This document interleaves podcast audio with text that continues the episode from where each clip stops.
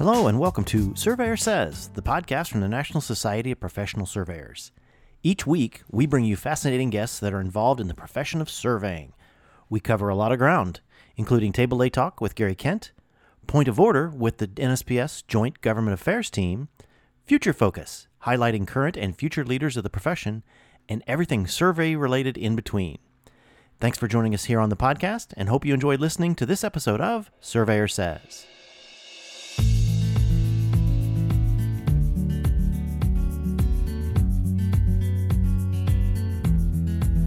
Hello and welcome to another episode of Surveyor Says. My my name is Tim Burch, uh, uh, and like I always say, every week it seems like we have special guests. Well, I once again, I think the two that we have on here today is our very special guests. Uh, we're going to continue on with our series of what is surveying, and this particular aspect it really gets into a little bit larger scale of data collection and this is photogrammetry.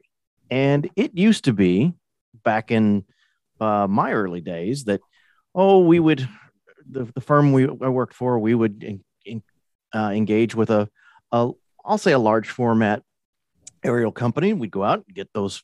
Uh, they we set the panel points. They'd go out and fly it. We'd go out and and shoot uh, shoot some coordinates on some things if we could uh, around our little local system. When it, this is even in my days, even before state plane coordinates. And then all of a sudden, we get these magical uh, uh, files back. Usually, well, back in my day, it was, it was usually on vellum or mylar, but that's beside the point. Uh, so, my guest today uh, is Bill Johnson. He is the vice president of DAS Geospatial. Did I get that right? Yes. And it's and then also Stephanie Beckham who is the director of business development. And we'll get into Stephanie's story here in a little bit as well. But um, welcome to you both. I tell you what, Bill, why don't you give us a little background on how the DAS came it started and how it, it, it's it's kind of morphed into its current current version right now. Okay. Um, it was started back in 1977 by my father, Bill Johnson Sr uh, who had been in the industry since I think he started in 1951. So in 77, he uh, actually kind of interesting. He couldn't get a loan, so he sold our house, sold one of our cars, invested in some equipment, and here we go. Uh, so was, that was some interesting first few years. So, uh, but he was a really hard worker. Um, got it going within a, within a few years, and was able to start hiring people uh, and so that's how it, it began. And then he kind of put me to work in 1978 as a 15 year old. Um, uh, there, was no, there was no child labor laws back then. Yeah, two bucks an hour, baby. That's what I was making. yeah, making the coin. Yeah, seriously. Uh, but you know, looking back on it now, he needed that. And of course, it certainly at the time I wasn't real happy about it. Um, but it's interesting because at the time everything was as you said it was everything maps showed up on mylar everything was manual everything. Uh, we had a, a, wet lab where we processed film stuff like that and the developer and all that smells and stuff like that. So by the time i went to college i didn't necessarily know what i wanted to do but i knew what i wasn't going to do. And it was it was photogrammetry it was aerial mapping. Um, but it's interesting because when it, while i was there this was the early 80s had my first computer class and then a second one. And I started thinking, I wonder if this stuff that's so laborious and manual and time consuming is going to be sucked into this technology age. So did a little research, wasn't able to Google because there was no Google, uh, but did a little research and found out yeah, indeed it was. And that just gave me a whole new outlook on it and it became something that was enjoyable. Uh, and so we've just been moving and grooving ever since, and uh, have a couple different offices. With here in Addison, which is uh, north part of Dallas, with San Antonio and Albuquerque, and uh, nice, nice. Well, I tell you what, tell us a little bit about photogrammetry for those because I'm I'm hoping that well, I wish I'd love to say that some of our listeners know, you know, they know everyone knows all about photogrammetry, but I guess even starting from back from when you were first engaged with it, tell us a little bit about what all was involved with photogrammetry. I mean, oh, Man. like you said, it was film, it was chemicals, it was all that stuff. Yeah. What was all engaged? What was all involved in there, and how has technology advanced photogrammetry to modern day procedures? Oh, gosh, how do I pare this down to a couple of minutes? It was, um, yeah, as you said, everything was film, and I tell people it was each negative was nine inches by nine inches, and the roll looked very much to very much like 35 millimeter film did, just on steroids, just much much bigger. And so you would go out in the plane, we'd have these big maps with lines on them, you know, where the pilot and the cameraman are looking out window trying to stay online and manually fire the cameras. We're going, you know, one at a time. Oh, we were offline. We got to do it again. That kind of stuff. Not not a whole lot of fun yeah, take all that back to the wet lab and process all that imagery. And then you'd have to go in and print each one of those one by one by one on the wet lab. So you're a good couple weeks in the project before you ever get to the thing. And then you, the whole premise of photogrammetry, as most people know, is overlapping imagery. So the first image overlaps the second one by 60% forward and 30% side lap.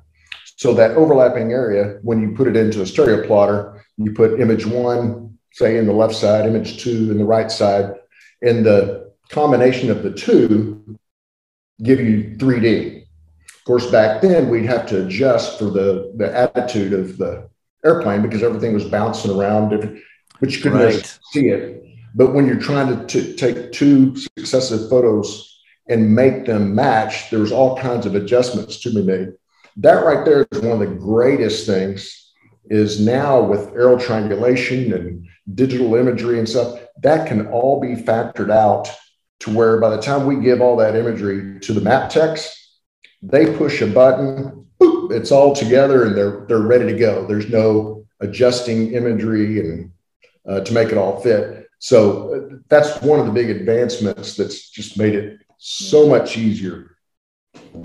Now that that's fantastic because uh, you know for for for most people they don't realize that, that there wasn't GPS in those planes. They didn't know where they were. I mean, other than visual visual sightings. I mean, there was just so much going on in that process that you're right that all of this called down into into into the computerized uh, procedures.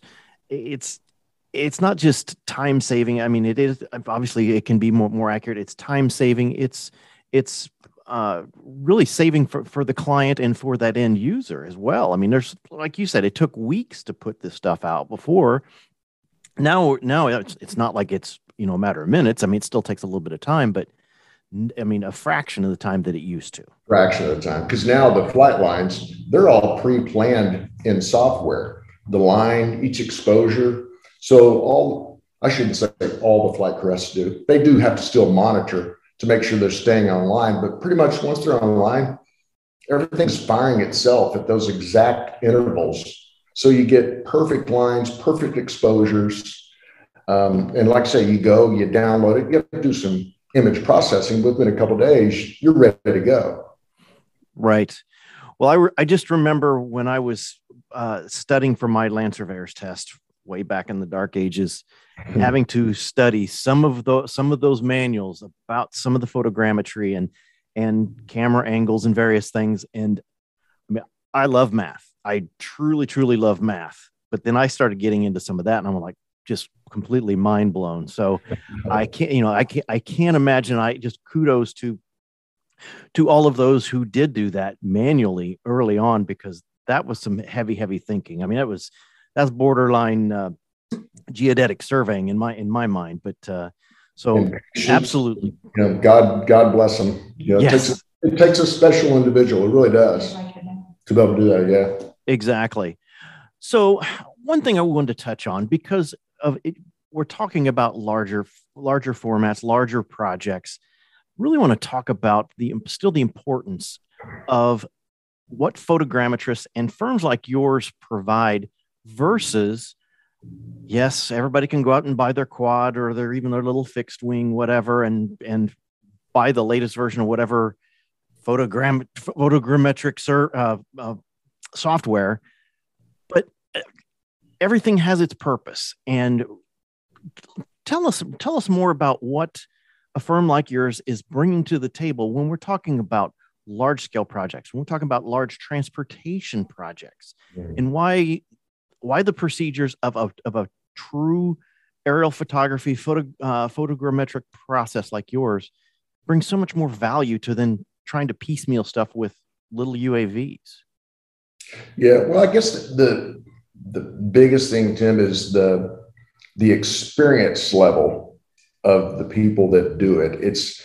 and not everyone can. I mean, I, back when I started, I admittedly had a difficult time viewing 3D, seeing it, and being able to see when it was. It looks like a cursor was was on the ground. But some of these guys have been doing it so long that that they can they just know. They can tell you when it's on the ground. And it's that's like critical because even though we have lidar with it now which helps significantly just the the ability and the experience of these map techs to know that number one to be able to, to see everything and know kind of innately how it's supposed to look before they we call it compile anything.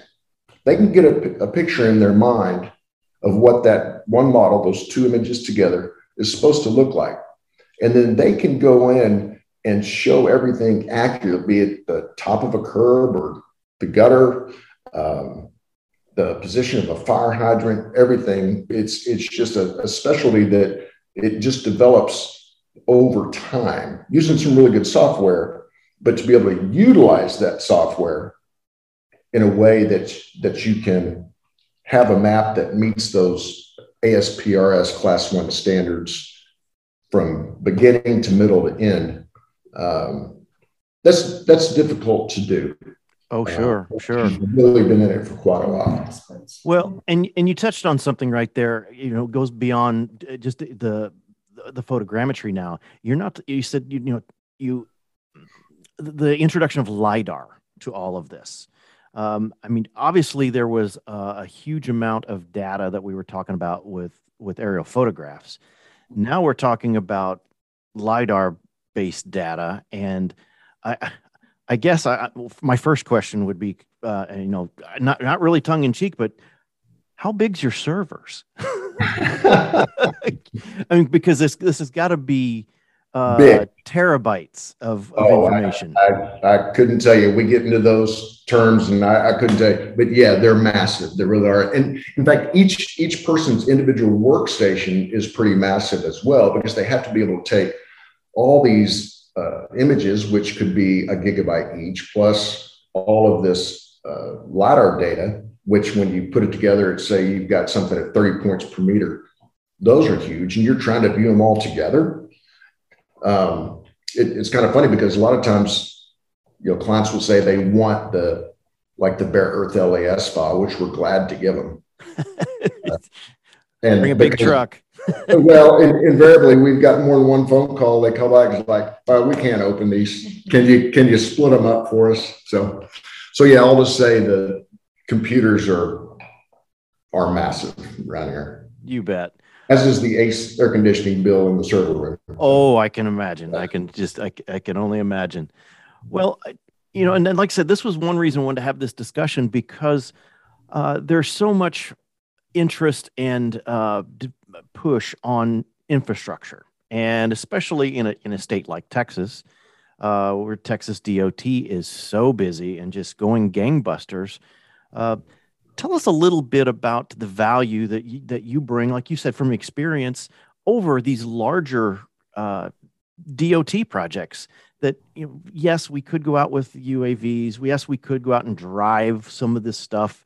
But what what value really bring does does an, a firm like yours bring when it comes to this big, massive uh, deliverable for one big one big aerial and, and lidar uh, data yeah. set for for a, a Texas DOT? Well, I'll, I'll, put it this way, Tim. If let's say we're doing a, a 10 mile stretch of highway or 20 mile or larger, and it's either 600 feet wide or 1200 foot wide. I even if the UAVs were number one, if you had the permission to, you know, to fly it, um, I w- we wouldn't do it. It, one, it would take forever to acquire. It would take forever to do the processing. And because of the difference in the large format systems being, being metric systems versus the, the UAVs, and plus the, the significant amount of difference in, in number of images, it, it would take forever to do, and we would never get to the same degree of accuracy as the large format systems. For right. Like mention private land and access. Right. True. I mean, with Yeah. yeah, especially and the lidar has been really great about that. Is even as well, I forget how many years ago, five, ten years ago, prior to, to lidar, we had to have significantly more ground control set to be able to set photogrammetry. Now with lidar, we don't have to because the lidar on hard surfaces we can use as control. So Right. we try pretty hard to to keep surveyors off private property when setting ground control, which saves an enormous amount of time, enormous amount of frustration. We just try to keep them as much as possible on public right away, so they can set them, wing fly, and we're going to town. You know, that was something that, uh, and, and I'll say, unfortunately, I, I found out uh, with my visit in Texas there a couple weeks ago, and other states that I've been talking to. I did almost all of my surveying in Illinois, and we have had right of entry forever. So it was never a big deal for us to go bounding off into somebody's property to either you know catch topo overlap or do bound boundary um, analysis, whatever. You know, and then I then I come to Texas, you know, a, a month ago, and we're talking about it, and it's like, oh no, you've got to sign all of these documents. You've got to go out onto all of these property owners and get their permission before you can do anything onto their mm. property, even though it's really it's a topographic survey for what's influencing on their property. So, eh, you know, to your point that all of this data that's being gathered aerially that is going to be so you know, obviously one it's quicker and more efficient but two it also it's it is it's keeping people off of private property which would be a uh, logistical and bureaucratic nightmare to get a, people onto getting surveyors onto all those properties as well just for the simple topo even Right. And as you know, you can talk to any Texas surveyor. It wasn't that long ago. That's what they were doing. That's just the way it right was. right Right. Delay projects until who knows when. And um, yeah, I did not envy them in that task. All right so i'm to switch gears for just a little bit here. So as as an owner of of, of, of a, a large format aerial photography firm and you're talking to a let's say just say a significant developer and he he's waffling between hiring you to fly a very big site or he's got uh, john smith out there that says hey i've got this fancy new uav that's going to be uh, I, can, I can do this for you know whatever half or a tenth of what what the big guys are going to charge. Uh, what exp- i mean i guess guess getting it a little bit more into it of what the, that experience and that knowledge base versus i mean what, what's your pitch to that owner of what why are you more qualified and why is this a better better product and a better situation for for that uh, for that developer for that owner versus somebody just trying to come in and piecemeal it Right. Well, I'd, I'd say to the developers, like, if you want to go ahead and hire that person, have at it. And then when you need me to come in and fix it, let me know. And we'll, we'll, come, we'll come make what you wanted originally. Um, and that's, I, I can't tell you the number of times something like that's happened. We've fixed quite a few. And I'm not um, saying anything negative. We have UAVs, we use UAVs. right right We're, not, we're we say we're agnostic as to which platform, be it UAV, helicopter, fixed wing, whatever it is. Ours is more of where's the project, how big is the project, um, at the end of the day, what's going to be the most cost-effective way to do it. bingo Bingo. Like just yesterday, we, we had a project down in Waco, which is about oh, 90 miles south. Well, had we been flying, say, the helicopter to Austin, we'd have had to go right over Waco. We'd have used the helicopter that, but we didn't. So our guys got in the car, drove to Waco, used the UAV, knocked it out, came back. So those kind of things go into um, consideration. And, and here too, we will not probably go, we, we go to greater extents, if you will, um, in how we process. We don't just fly it, come back, push the button, it creates points and contours. That's nothing I would or even could sign off on. We run the, the UAV imagery through the exact same steps that we do uh, from a helicopter or fixed wing platform. It nice. still goes through aero triangulation, which is quite expensive to tie. for, And with the UAV, it takes longer because it's not a metric camera. Um, and it a lot more images. So it's going to take us longer. It's going to be more expensive because of it. But at the end of the day, when I hand off a client to Mr. Uh, hand off a project to Mr. Developer, I have to be able to tell him, yes, this meets the accuracy standards you asked for. Absolutely. Regardless of which platform we use. Exactly. And it's it is using the right tool for the job. It's you know, that's what I keep I always tell people is that I'm not going to use I'm not going to use this pair of pliers if I really need the hammer to to drive this thing in.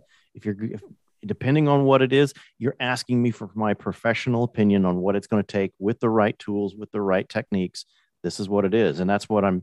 You know, I guess that's that's what I think people need to hear that there is room for everyone at the table with these different technologies. Just use the right ones for the for the for the job. Bottom line. Yeah. It's like LiDAR versus photogrammetry.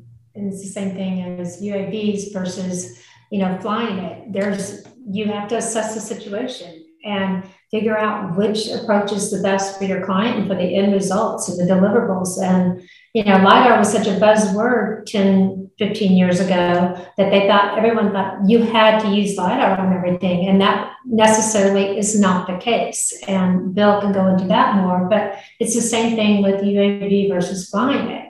Everybody thinks, okay, UAV, UAV. Well, it's not always the best solution. Absolutely. Well, it just takes more when you use that platform, just based on the way uh, they're made. It takes more to get to that same end product. And two, with with us here, you, you're mentioning the lidar. We're to the point now. I'd say 99% of the projects we fly are both imagery and lidar. Combination. okay. We give both to our map tech, so they're viewing 3D imagery with lidar on it. So they've got both uh, to check against, and we feel like that's the best way to get the the most accurate ground data Sure. Uh, well, and that's one thing I've noticed in in uh, in in in stalking DAS over the last few years after after meeting Stephanie several years ago and, and kind of watching where your company has gone that you're, you're you're staying you're you're staying out ahead of some things. Where do you see the technology and the the processes and procedures of of aerial mapping going uh, down the road? I mean, yeah, we're we're incorporating all this this combination of data of things and uh, where do you see the next? Where's the next big step of of of your job? Where's that going to go technology wise? I'd have to say, off the cuff, automation. We already have softwares that will automatically extract buildings from point cloud or will automatically extract roads from point cloud. Now, it's not quite there yet, but just the fact that we're even talking about it, and then it's right, right. We have you're like, okay, that's going to happen. Now, is that next year, five years from now, before I retire? I don't, I don't know, but that's probably the thing that jumps out at me the most, and that's probably going to make the the biggest difference uh, when it does. Uh, is is the the automation that okay. then Two, if, if we get to the point where, going back to the UAVs, if, if we can get to where we can fly higher than the 400 feet, if we can right. fly on line of sight, uh, all of which they do over uh, in Europe already. That's going to be a game changer as well, because then you know we, us we we're talking you know the UAVs we have, they're I mean they're good size, but they're not they don't look like an airplane. Well, right. 900 1,000 feet, that's probably when we're getting one a UAV that looks like one, and putting the same camera, the same lidar sensor that we have on our helicopter on that. So that's going to be interesting to see if and when that happens, and it probably will. It's just a matter of when. Sure, sure. Well, that's it's interesting to hear because I'm seeing a lot more of this automation that's coming through that that's doing this data analysis. Like you said, it's looking at looking at all this data, it's drawing in the line work, it's picking break lines, it's picking features and things. I think you're right, and uh, I know there's a lot of I shouldn't say a lot. There's there are several naysayers out there say, well, but you're you're stealing work from the technicians and all this stuff uh, we're we're struggling to get technicians, so this is actually going to free up time for somebody else to do something else. So we were talking about that earlier yeah. today. Yeah, absolutely. Same yep. thing. Oh, surveyors too. Yeah. Yep. Oh, exactly. Exactly. I do want to switch gears for a little bit here, uh, because of because of that lady sitting next to you. Like I said, I met Stephanie uh, almost five years ago at a, at a at a conference, and the first thing that struck struck me was here we got a uh, director of business development for a a pretty substantial aerial firm in Dallas, Texas, and she knows what she's talking about. Holy cow! I mean, that's that's I mean that's it's a breath of fresh air, and it's and the fact is that you know, and and and I I I won't say I jokingly say this because it's not a joke. Uh, for the most part, surveying, I mean, and, I mean, surveying has always been a man's world. So to have uh, have this have this woman w- walk up to me and start talking to me, and and it's it's it's and it's not this is going to sound bad. It was very intelligent. It was very businesslike. I mean, it was very very it was very uh, very good in the fact that here's a very highly t- technical uh, part of our our work, and she knows exactly what she's saying. And I, I say that because there's so many there's so many in our industry that would be so dismissive, and I've, I've got to give you some kudos, Stephanie. That that that's that's uh, it is a breath of fresh air, and it's it's great that that you've been able to accomplish what you've been able to accomplish. So, I guess my question is to you: What makes you tick? What makes you want to get up every morning and go out and talk to a bunch of dumb middle-aged men that that that don't want that don't want to hear that from you? Well, first of all, I had I had a great teacher. Um, I've known Kim and Bill for years. Our kids grew up together, and they kept telling me, asking me to come over and sell aerial mapping and lidar, and I'm like, what is that? And you know, I was in a little bit of a survival mode. I was uh, a single mom with kids in college, grad school, and high school, and four of them, and I'm like, oh my, and kind of in the midst of changing careers, and um, I trusted them and I just um, threw myself into it and had no knowledge, but I was not going to go, you know, set up meetings and not know what I was talking about. So Bill got a lot of me and Kim going into their offices and just asking questions and taking notes and, and getting to just observe all the production, you know, our aerial mapping techs and production and um, it took some time. It didn't happen overnight. It really didn't. And on top of that,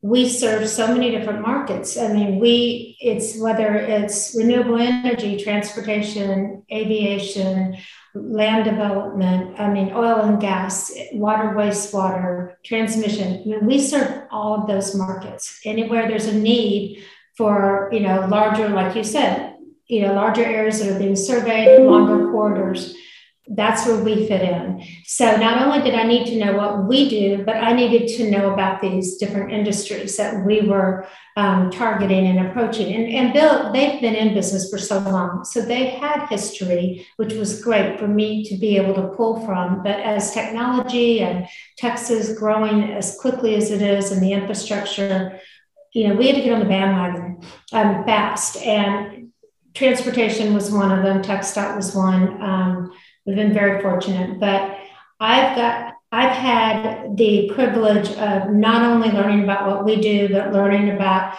engineers and surveyors and how we can fit into their world, how we can provide um, solutions for their specific industry. And um, so we do the same thing across the board, but we reach different needs per market. I don't know if that makes sense or not, mm-hmm. but oh, it does. Don't know what their needs are, then how am I going to convey how we can help them? And so I've learned a lot at my um, age, and you just never stop learning. That's one thing you need to tell everybody. I never dreamed I'd be in this industry, and um, and every day I find out new things. But it's just been exciting. Um, I do have a passion for it. I'm very fortunate to work for a company such as DAS, who has owners such as Kim and Bill. Um, great company. It's fun to be a part of the growth, um, and and just uh, it's really exciting and challenging, which I think it's always good to have a challenge. And there's never not a challenge in this industry, and and especially for me. And we're kind of you know we've always served or um, provided our aerial mapping for variety of markets, but we're kind of maybe focusing on several markets depending. You know, look, oil and gas was big. Right now it's you know so we have to switch and what's so good about being a surveyor or where we are is that you're not you're not tied into one industry into one market and and you're not relying on the success of that market you're with what both surveyors and what we do we go where there's business and where there's a need and you got to be ready for that and you have to be equipped and educated and know what you're doing and how we can help so that's my job is to go out there and educate, you know, those engineers and surveyors who are in those industries. That's that's awesome, because that's one thing that we've I, I've I think I've really kind of in some of my discussions this year since I took on this job, really kind of hit that chord with with surveyors in that you know there are so many surveyors out there. They are great surveyors, but they have it's not that they're bad business people, but they just they're good surveyors and they've never trained themselves to be good business people. And so, you know, to to to come across a firm like yours with good good business owners and to to recognize that hey, we've got somebody that can really sell this because she can learn it, she she she will know it and be able to talk about it intelligently and really be able to sell it and then still have a great staff to churn out that work i mean it's a mm-hmm. great that's a, that's a win-win all the way around. So kudos to the, to the company for recognizing these types of things. And like i said I, like it, I, I kid about cyber stalking. I mean linkedin and facebook and all that stuff you can really find kind of follow people's companies and careers and things. And that was one thing i noticed like i said after meeting you a couple of years ago. And then after having that chapter meeting uh, there in, in Dallas uh, with with Chris Freeman's group the other day, uh, a month ago, and to see the young women that were in there that that really focused on you afterwards. Um, you know, that's one thing I, I, wanted people to hear your story a little bit because uh, you are a role model. You are uh, an inspiration to to women that get into this into this field. Uh, even if it's selling it, you're learning it. It's not just oh look here's my you know here here's a beautiful lexus. This is what you need to this is what you need to drive and do you know you, you know you know the business. And that's i guess that was the thing that that impressed me the most was how much you knew of the business uh, going in because uh, it, it just it, like I said it just it really really blew my mind that uh, that uh, you jumped into this it, it, when you did and you've learned so much and it it it shows. It really, really shows. I I will say one thing. I I look at it as educating our clients and and who we go after. I don't even. I think sometimes when you really believe in what you're doing and what you're, I guess if you want to say selling, but I don't even think of it as a sales job. I think of it just exactly to you know our our clients and the different markets and and just letting them know what we do and how we can help how we can benefit their project in the in you know final deliverable and um and so but i mean I, you're right it is and i think of that as business development but when you really enjoy it and you believe in it and you know we have a good product, it, it really makes it easy. Well, Tim, so much of it is, as you know, based on relationships. Yes. Stephanie has a gazillion relationships out there. They know her, they love her, they trust her. So she can get in, you know, pretty much any door because they know who she is. They know she's a hard worker. Um, and it, it's it's it's been great for her and even greater for us as a company because of it, because she's a relationship maker. And right. that in essence I don't think you put that on the bottom of the business card, but that's that's kind of what it is. Well, you tell people, and you know, it isn't just about oh, can I sell this to them? It's about getting to know them and what they do, and taking that interest and and in seeing how we can work together and be successful. Well, and that's I guess that to me that's also the the the whole. I guess the outlook uh, that surveyors really need to take is that our services isn't just something somebody's buying because, just because you don't wake up one day and go, hmm, I need a survey today. Mm-hmm. No, you need it for a specific reason. Right. And your client base, they need that data, they need that service for a specific reason. They just don't they don't have a 10,000 acre ranch and they go, "Yeah, you know what? I need that map today just so I know where everything's at." No, yeah. they need it for a specific reason. So you're right, having having that expertise and having that ability to make that connection with those people and put them that much more at ease at what you're providing. Uh, I think that's that's the part that uh, that that really impressed me so much about Stephanie's delivery. E- even at a chapter meeting, it was it was very very uh, easy to to just see all the relationships she was continuing to build around that room, even though there was probably some surveyors in there she'll never work with. What? Because simple as well, not not her fault. It'll be carried out there for. yeah, there you go. So yeah. you know, and and and I mean, bottom line is that that's that's the part. And I'm a second generation surveyor, and what I saw back in my early days, as as as probably as, as you did too, Bill, is that uh, it, it was, you know, for for a guy growing up in Illinois under under you know his dad is his party chief. If you weren't a you know, and I'm not a strapping young farm boy, but uh, I mean that's what that's really what the whatever every survey firm was looking for.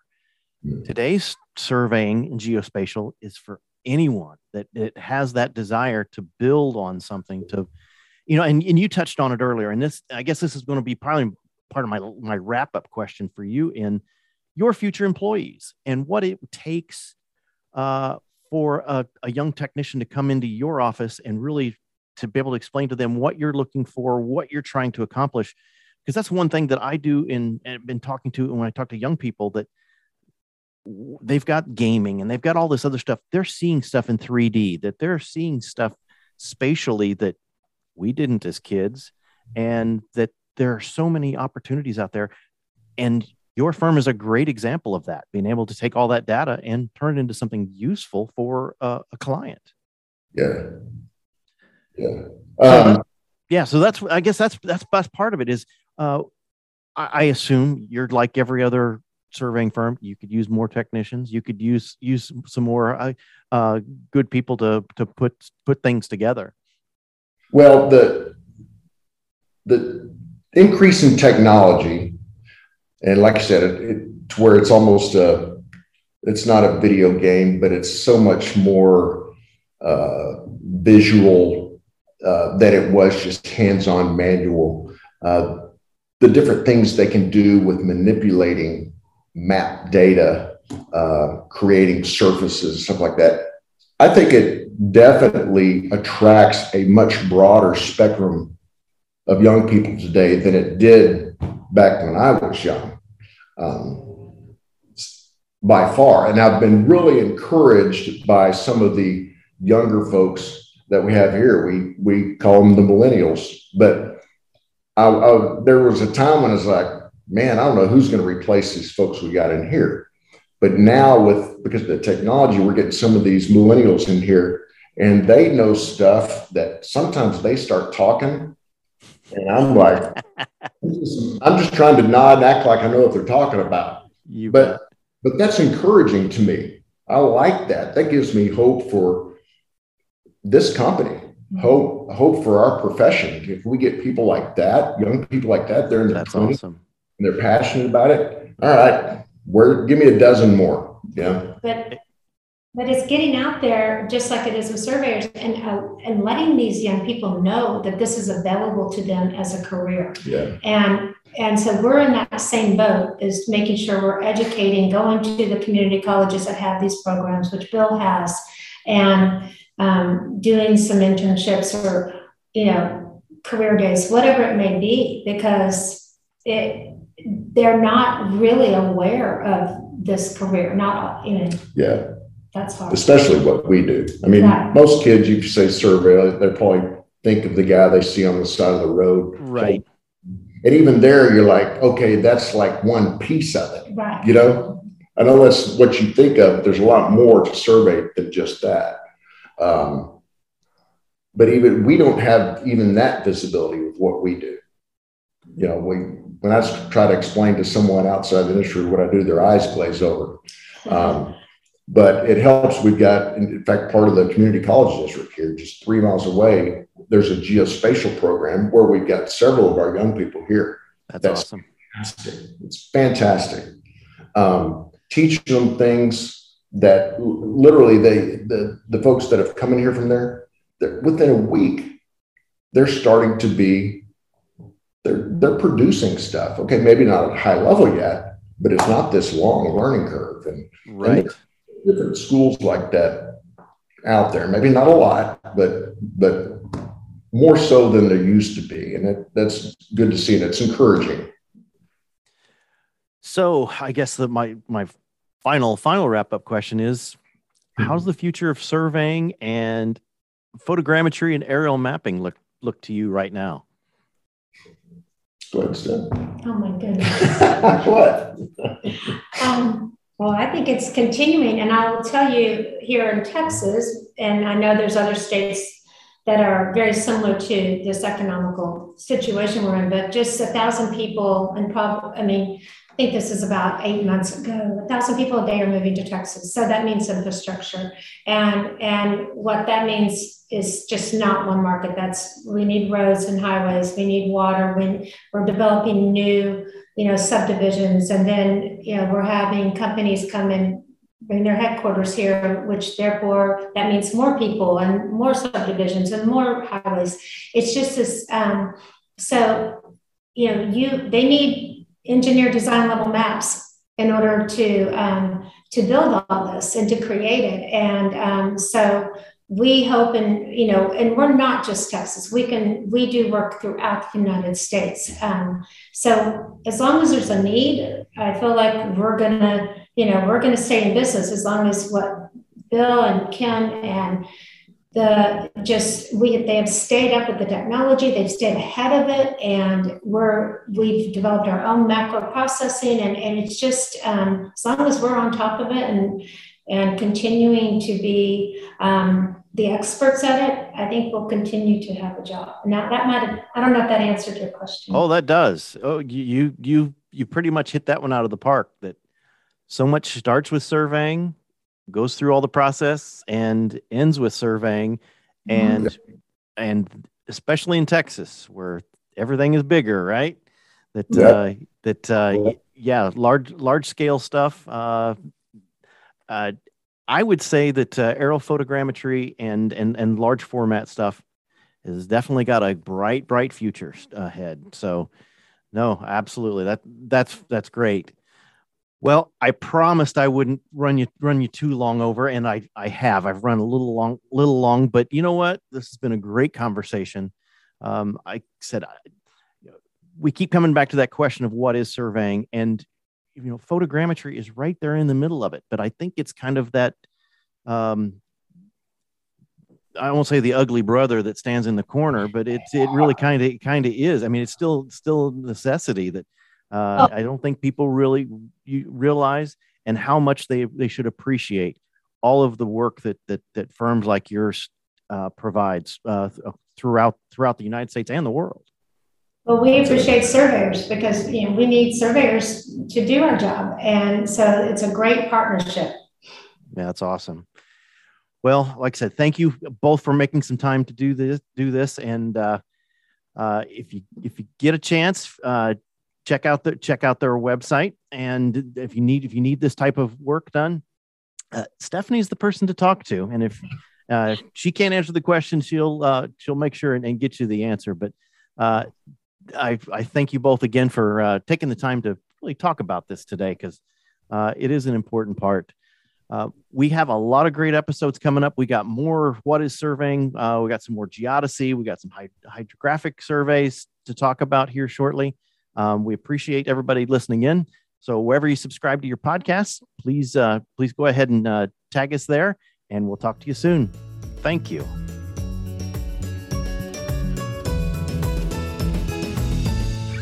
You've been listening to the Surveyor Says podcast, brought to you by the National Society of Professional Surveyors. If you have any questions about today's episode or any other topic, please email us at info at nsps.us.com and we are here to help. Visit our website, nsps.us.com, to learn more about our association, the programs we administer and support, our sustaining members, and information about future episodes of Surveyor Says. Subscribe to the podcast on iTunes, Apple Podcasts, Google Play, iHeartRadio, Spotify, as well as our podcast host, Podbean. And remember, it's a great day to be a surveyor.